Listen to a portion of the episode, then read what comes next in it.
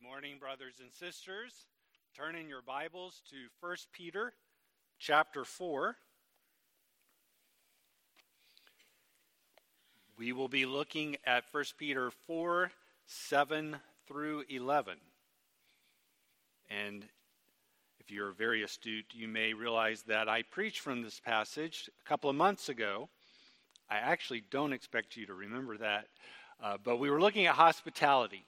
Today, we're going to be looking at the text, um, not using as a jump off for the topic of hospitality, but looking at what God's word has to say for us today. It is God's word, and let's read it together. First Peter chapter 4, verses 7 through 11. And the end of all things is at hand. Therefore, be self controlled and sober minded for the sake of your prayers. Above all, keep loving one another earnestly, since love covers a multitude of sins. Show hospitality to one another without grumbling. As each has received a gift, use it to serve one another as good stewards of God's varied grace. Whoever speaks, as one who speaks oracles of God. Whoever serves, as one who serves by the strength that God supplies in order that in everything God may be glorified through Jesus Christ. To him belong glory and dominion forever and ever. Amen. What would happen if everything just kind of turned upside down in our world today, in our culture? Uh, what if the Supreme Court comes back and they uphold Roe versus, Roe versus Wade and they're killing of babies will continue on in our country. We are in the midst of the Pride Month. What if that agenda continues to grow? It begins to make its way even more into our school systems. Uh, we are put in places in our in where we work where we're supposed to wear the rainbow colors and we have to make decisions and the walls are beginning to close in on us. The pressures from the world begin to strip away all those things that we've gotten used to living in our culture where we're able to move around freely, no concerns about pressures. Everyone is like us. The world is changing. More and more, the world is not like us. In our culture around us, here in America, that is changing. But consider a young lady who hears the gospel for the very first time. She hears that gospel and she is miraculously changed she has accepted Christ as her Savior. She's excited and she wants to tell people about this wonderful news, what has happened in her life, but she has to be very careful because if she does so, it could mean her death. Her brother, her father, hearing that she has become a Christian, would see that she has dishonored the family. And that can't be. So she has to run away from home. She has to leave. She has to get away from the people who have been raising her all this time in her life. And she's having to find how do I live the next day? That is a story that is happening all around the world. That doesn't have a name on it, but it's there. And interestingly enough, that story could be heard back in the day when First Peter was written. When Peter was writing this story, there were Christians. That was the life that they lived.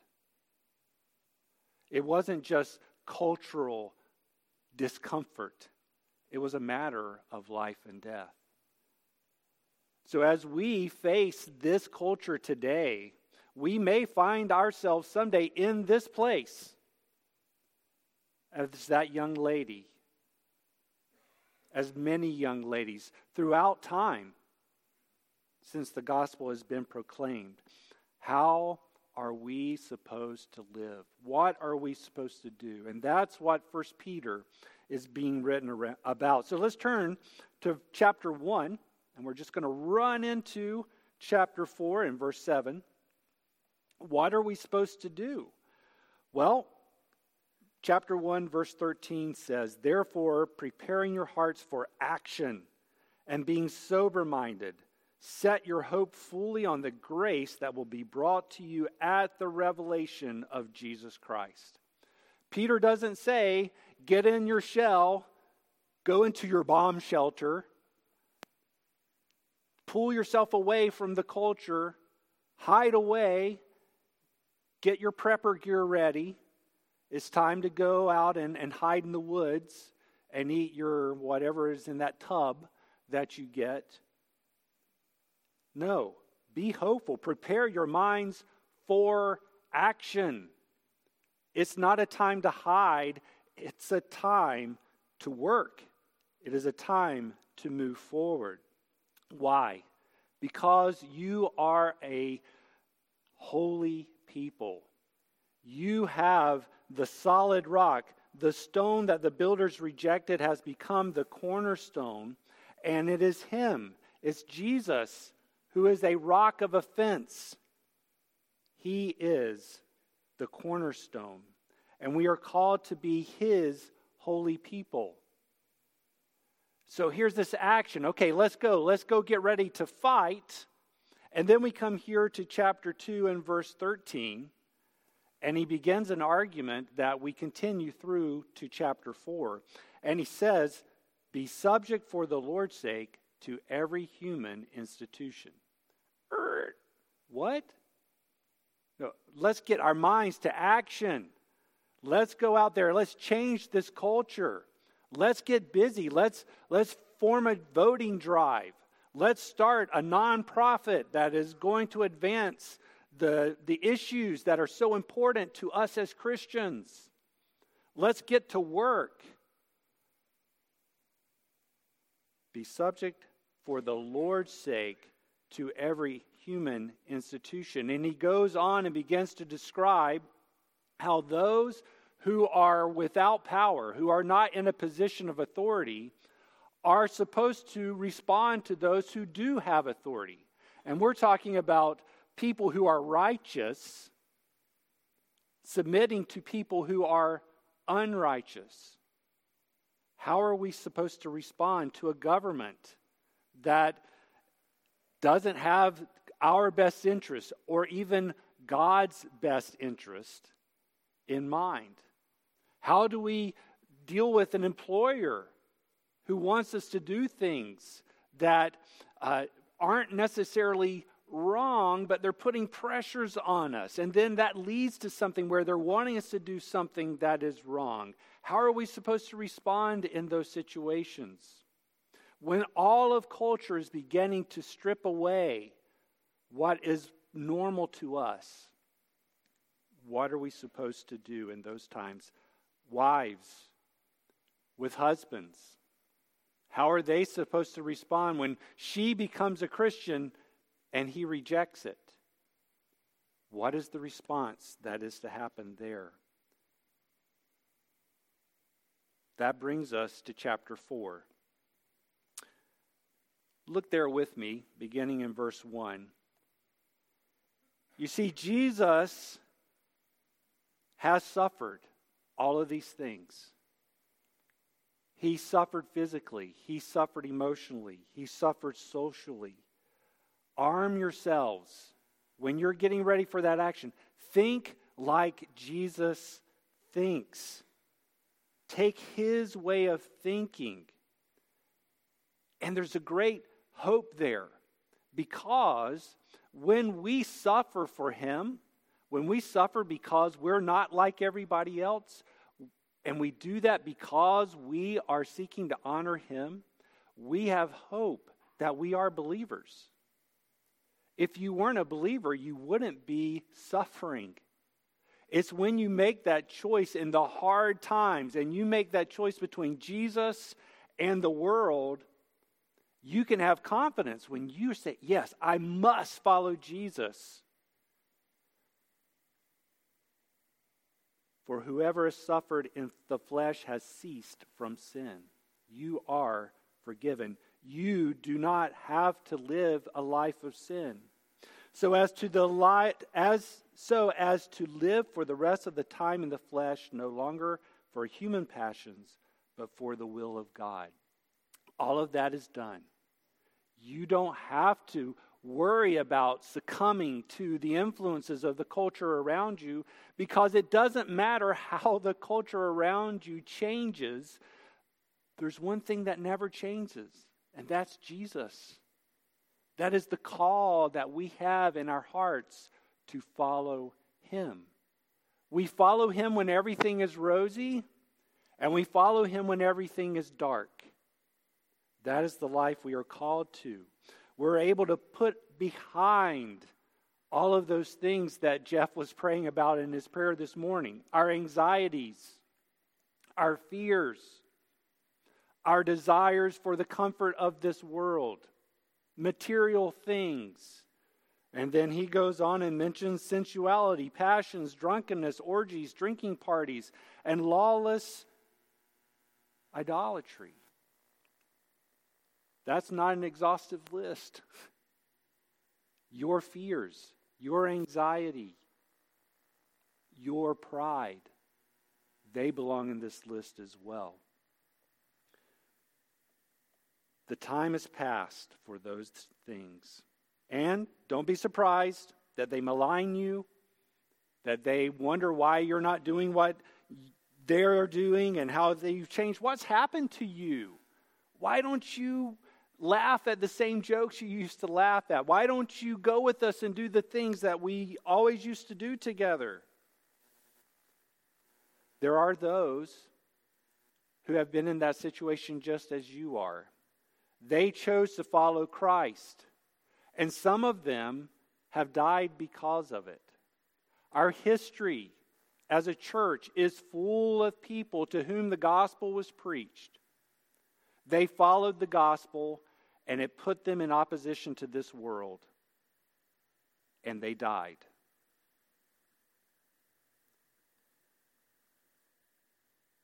But they were judged by the world in the flesh, and they died. But they live in the Spirit, they live with God. That brings us here to verse 7. The end of all things is at hand. There's a lot packed into that. And as we look at this passage, the way I want us to divide it up, and you'll see it very clearly here, it says, The end of all things are at hand, and then you have a semicolon. So he's getting ready to give us something more. Therefore, and then you'll see a little bit farther down in verse 8, above all, and then finally, there in the middle of verse 11, in order that. So if you want an outline this morning, there you go. Therefore, above all, in order that. And we're basically going to take the logic that Peter has given us here, and we're going to apply it from God's word to our life with this understanding of the world changing, and it is changing. It is not going to get better. How are we, Suber Road Baptist Church, supposed to respond in this time? First of all, we need to realize our time here is short. There's a lot pa- packed into that. What does it mean? The end of all things is at hand. Well, for one thing, it means that all that God has planned will soon be culminated. See, the world thinks they know what's going to happen. They think that they can change our culture. They think that they can set up a religious authority in a country and it will become their utopia. They think they can create the world that they want to create. But it's not going to happen because all things are coming to an end the culmination of God's plan is about to happen. There's great comfort for us in that. And all the suffering that Christians face will soon be at an end. Behold, all things are at an end. The suffering, all the heartache, even our little pittance of discomfort that we have here in America as Christians, that too is going to end because God's culmination will take place. But it also means this we have little time. The time is coming. Now, it may seem like a long time compared to the years that since Peter has spoken this, but we don't know. God's return is imminent. It will take place. His plan, there's nothing that could keep him from coming for us today. We have little time. We need to act with that in mind. Therefore, since this is the case, what are we supposed to do? Well, it tells us that we are to turn our desires toward God. Therefore, be self controlled. Don't go like you read before in chapter um, 4, verse 3 about the things of this world, going back to those desires, control those desires, place them under the gospel. Personal growth is necessary if you are to face the struggles and the trials of this world. But that personal growth is not about self help books, it's not about simple Bible study. Those things are not bad. Matter of fact, they're necessary. But they only work if it's miraculous. The gospel saved us, the gospel sustains us. The faith that we had when we accepted Jesus Christ as our Savior is the faith that helps us continue to grow in Him. Don't lose sight of that. Don't turn it into your work, turn it into God's work. Individual growth, personal growth, is necessary in our lives, but it is necessary that it is God growing us. So we turn our desires toward God, we curb our passions, and we seek after Jesus. We find our confidence in Him because it says, Be sober minded. And another way of describing this would be, Be calm and collected in your spirit. It's very easy, especially if you go over to your Twitter feed and you begin to read what people are saying there or maybe your Facebook feed, it's very easy to no longer be calm in spirit. This world is built to get us riled up and angry and fighting with each other. It's the objective behind the news that you are seeing and hearing. Don't do it. Be calm in Christ. The same gospel that saved you, that changed you from the world, is the same gospel that can give you a calmness in your heart to step away from the Twitter feed, to not lash out in your heart and your mind. Be calm in Jesus. There is great confidence in Jesus. And when we are turning our desires toward God, when we are finding our confidence in Jesus, then we find the power of prayer. Be self controlled and sober minded for the sake of your prayers. Immediately, what came to my mind as I read that was in chapter 3, um, in verse 7, where the, the husband is said to love the wife and to treat her in the right way, that your prayers be not hindered prayer is wrapped up and the effectiveness of our prayer is wrapped up in how we are growing in Jesus Christ. That's why James tells us the fervent prayers of a righteous man availeth much.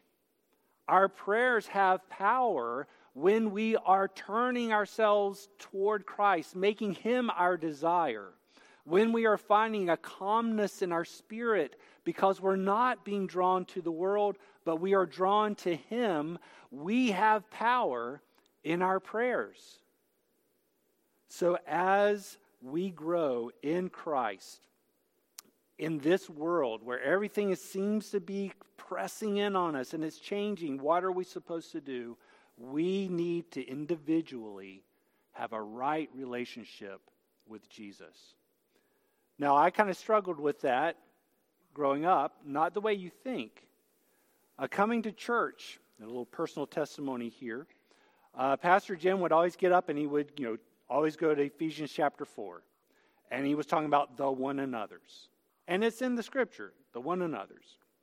And I can remember having conversations with him as like, you know, well, yeah, but is the church supposed to tell me what I should name my children? You know, what what level, what role does the church play in my everyday life? Aren't we taking this a little too far? The priesthood of the believers. I am an indiv- I was saved individually. And now you're telling me I'm not supposed to separate myself and I can only grow the way I'm supposed to grow as I grow inside the body? Yes. Like, ah, I don't know. But something began to happen in my life. I began to love people. I began to pay attention to the people around me and started seeing how they were changing me because of the way that I was living. And I realized that when it says in Ephesians chapter 4, and he says, You, he's not simply talking about you individually, he's talking about you, Suber Road Baptist Church. We can't simply live together individually. In our American culture, it's easy for us to see that. And I love America. And I actually don't have any problem with our individualistic culture when it comes to being American. It's what's made America great. But that isn't the way it works in the body, because the body is not America. The body is Christ's kingdom, and it works differently in the body.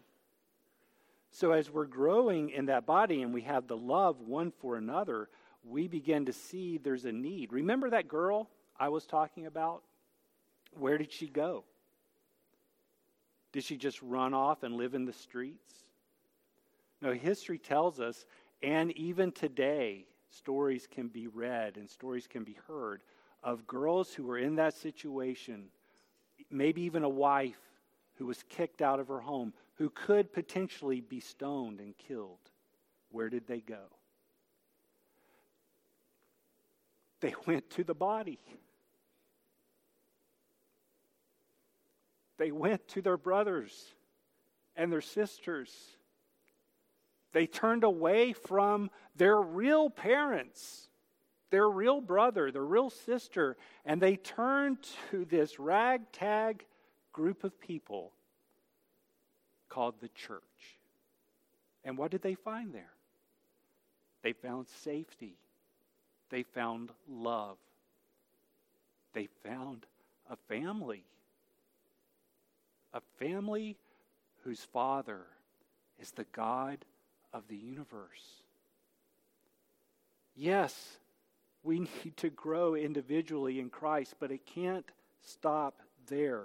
Personal growth is necessary, but loving God's people is primary. Therefore, above all, above all, keep loving one another earnestly. It can't stop with you growing spiritually as a monk in your office study. We have to grow together. That personal growth in Christ needs to overflow into other people's lives. Loving God's people is primary, above all. So, how are we supposed to be loving? We are supposed to be loving perpetually. It tells us to keep loving, it doesn't end. You keep at it every day. When that person is annoying you, keep loving.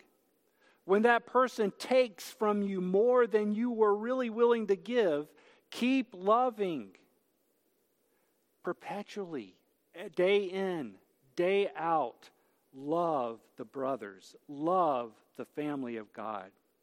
Do it constantly. This word earnestly. It's the idea of fervent. It's the idea of stretching yourself as far as you can go. I was on a trip recently and I stopped at Starbucks and I was, I was there to buy some stuff from a guy uh, for my car. And so I had to have cash, you know. And I stuck some cash there in the little console between. And as I was leaving Starbucks, I saw this family a man, a woman, and two children. And he was holding the sign. You know how it is. And I was coming down, I was going to turn, and I was in that traffic, and it was busy. And so, but I just, you need to give him something. So as I drove up to him, I just pulled back the console. Traffic was moving. I just reach in, I grab it, and I hand it out to him, and he takes it. And I started driving, and my first thought was, oh, you know, that felt pretty good that I did that. My second thought was, you know, I didn't give that guy much money for the car parts he gave me. There was a lot of money in that console, and I just handed it out the window. So my next thought was, oh, oh, did I do too much? And it reminded me as I thought of this passage, that's what earnestly is. Love to the point where you have stretched yourself so far that you begin to wonder did I do too much? Did I get carried away? That is fervent love. That is the love that we are called to to have with one another. Patiently, we see this, this phrase, it covers a multitude of sins. And I was like, what, what does that mean? Does that mean, you know, I'm like the Pope and I can give out indulgences and I've covered sin? The, the idea here that carries is that you don't look at the sins. You're not offended by the person. And doesn't that happen whenever you're starting to love people? Oh, I love this person. They're so nice. And I just love them oh, this person, man, they're really struggling. I really want to help them. They, they need some help. Ugh. Every time I go to love this person, they've got something negative to say. They've got something they're not happy. Or they want more than I I just I gave it to them. I was being nice and and they wanted more. That's what it means. That means you come back to that person next week and you do it again. You don't hold that offense against that person. You love them because they are one of God's children, not because of the way they responded to your gift. That is what love does. It covers a multitude of sins. I don't see the sin, I'm going to love you. Proverbs tells us hatred stirs up strife, but love covers all offenses. You just love you don't fight. Generously show hospitality, genuinely without grumbling.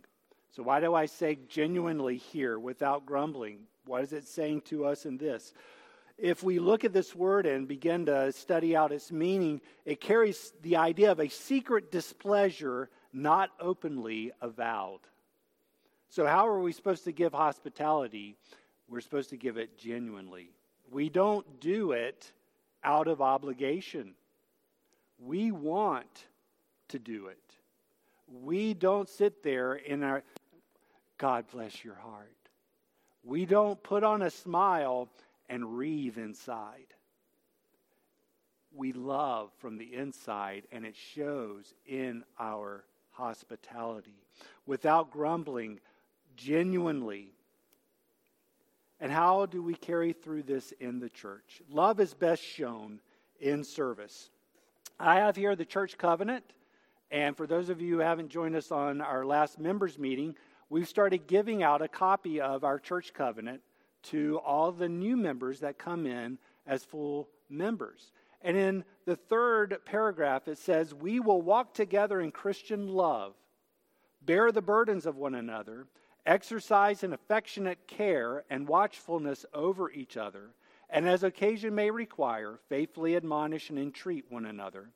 We will aid one another in sickness and distress, seeking to cultivate Christian sympathy in feeling and courtesy in speech, being slow to take offense, and always ready for reconciliation. That is how we are to be serving one another in our body. Our time here has a purpose in order that we can serve for Jesus Christ. So, love is best shown through service. We all have a cert- gift to use in service. Each of us, the word tells us, have received the gift. Did you know that your gift may be ha- your gift may be that you have a trial, that you have a struggle. You have something in your life that the body needs to come to you to help you. That is a gift. That is a gift that allows the body to do what God has called them to do. Our gifts add color to the congregation. We all have different gifts. It says here later in the verse that they are varied grace. It's God's varied grace. We each have different gifts that we have been given. And that gift is given for the purpose of serving this church. You can't get around this. Use it to serve one another. The gift is empowered by God. We are stewards of God's very grace. And he goes on and talks about how that if you speak, speak as it's the oracles of God. If you serve, you do it by the strength that God supplies. It's not you, it's God. And there's a danger there because we can begin to own our ministries. We can begin to own our service. We can start saying, Well, I'm going to serve, but I'm going to serve my way. And we, we might even take this verse and say, Yeah, but it says, Speak as though it's the oracles of God. God has called me to this ministry, and who are you to tell me I'm not supposed to do it this way? Or, this is the way we're going to do it because God's called me to service here. And this is my calling. You've suddenly forgotten the verses above where we're supposed to be doing it with love because love is the greatest as we see in 1 Corinthians chapter 13. When you use your gift, it is in the power and the authority of God, but you are simply a manager. You don't own that gift. You are given that gift for others, not for yourself. So our time here is short, and our time here has a purpose. What is it? In order that is to make Jesus known, that God may be glorified through Jesus Christ. John 4 15 through 21, we hear that because he, as he is, so also are we in this world. We are the representatives of Jesus in this world. And in First John, it tells us, by this shall, I mean, in John, it also tells us, by this shall all know that you are my disciples. We are supposed to be showing Jesus in the way we live as a church body. And that takes us back to that beginning thing about the individualism. I always thought, you know, well, you know, it's my responsibility as an individual to be out witnessing. And I made it a very individual thing that this is what I have to do. And what happens is you get out on an island by yourself. It's like you're, you're advancing forward and you run ahead of all the other soldiers. And all of a sudden you look around and there's no one there, and all the fire is coming in at you, and you're alone. That's not the way evangelism is supposed to be. Jesus told the church to go forward and make disciples. The group, we are going forward. And we are all doing our individual part in the battle. No one person can win the war. And there's great comfort when you're going into battle and you can look to the right and look to the left, and there are other people, some with bazookas, some with rifles, some in tanks, and you're all advancing together. Evangelism takes on a whole different idea when we realize we're supposed to be doing that together, not simply just individual soldiers running out, doing our own thing. The church is here to evangelize. Work as a body, pray together, advance together. Why? Because we are to point to his eternal glory and dominion. To him belong glory and dominion forever and ever. What an incredible group of verses for hope in our lives. It's like Peter was taking us through this list of all these negatives and the suffering that we go, and then he's like, boom, but you're going to win in the end. We will stand, and Jesus will be known, and his dominion will be glorious. And that glory will be seen by all, and it will be forever and ever. So all you have to do is put up with this little bit. Advance his kingdom in this world, and someday you will win. The enemy will be pushed back. The suffering will come to a close, and we will be the glory of Jesus because we are his bride. He is pulling us together for his glory. What a wonderful thing. What a wonderful hope that we have. But it begins with this Where are you individually in your growth with Jesus? Are you caught up in this world? And when I say that, I'm not just talking about the negative things in this world.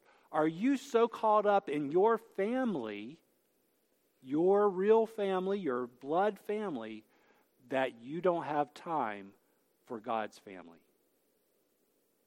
Are you so caught up in getting things prepared for your retirement that you're not willing to give some time, to give some money for God's people? That's what Peter's saying. That is what the word is saying. You've got to grow individually, but it lives, that individual growth lives its way out in the body of Christ. Someday, you may need something. You may need something that this world cannot give you. There's something that your, your own family cannot give to you. But this body is here for that purpose. Consider that girl. Consider yourself. How do you compare in your desire for Jesus? How do you compare for your desire for this family that He has created here? That's not just Jonathan talking as a pastor who wants all of the members to get involved together It's 1 Peter chapter 4 verse 11 uh, verse 7 through 11. It's God's word for us today. Father, we ask that you would take your word, you would change us in it. Father, I ask that we would understand the great opportunity we have to grow you are our Father. And, and as a Father, you hear our prayers individually. We have this wonderful opportunity to personally know the God of the universe. Help us to desire to know you more than anything of this world. But then we know that you have called us in this world to be in an outpost, an outpost called your church. And we ask that you would give us your strength, your miraculous power to love one another as we should. That we would see the importance of your body. That it isn't just a club, it isn't just a thing that we do together. We are your family. You have given us all gifts to use within that family. Lord, call us to use those gifts to the best of our abilities, that we could grow to be a force for you in this ever darkening world, that your light would shine forth from Suber Road Baptist Church and that the world would see that something miraculous is happening here. Father, we need you to do this because we can't do it in ourselves. So we ask that your Holy Spirit would use your word to help us to see your truth. Amen.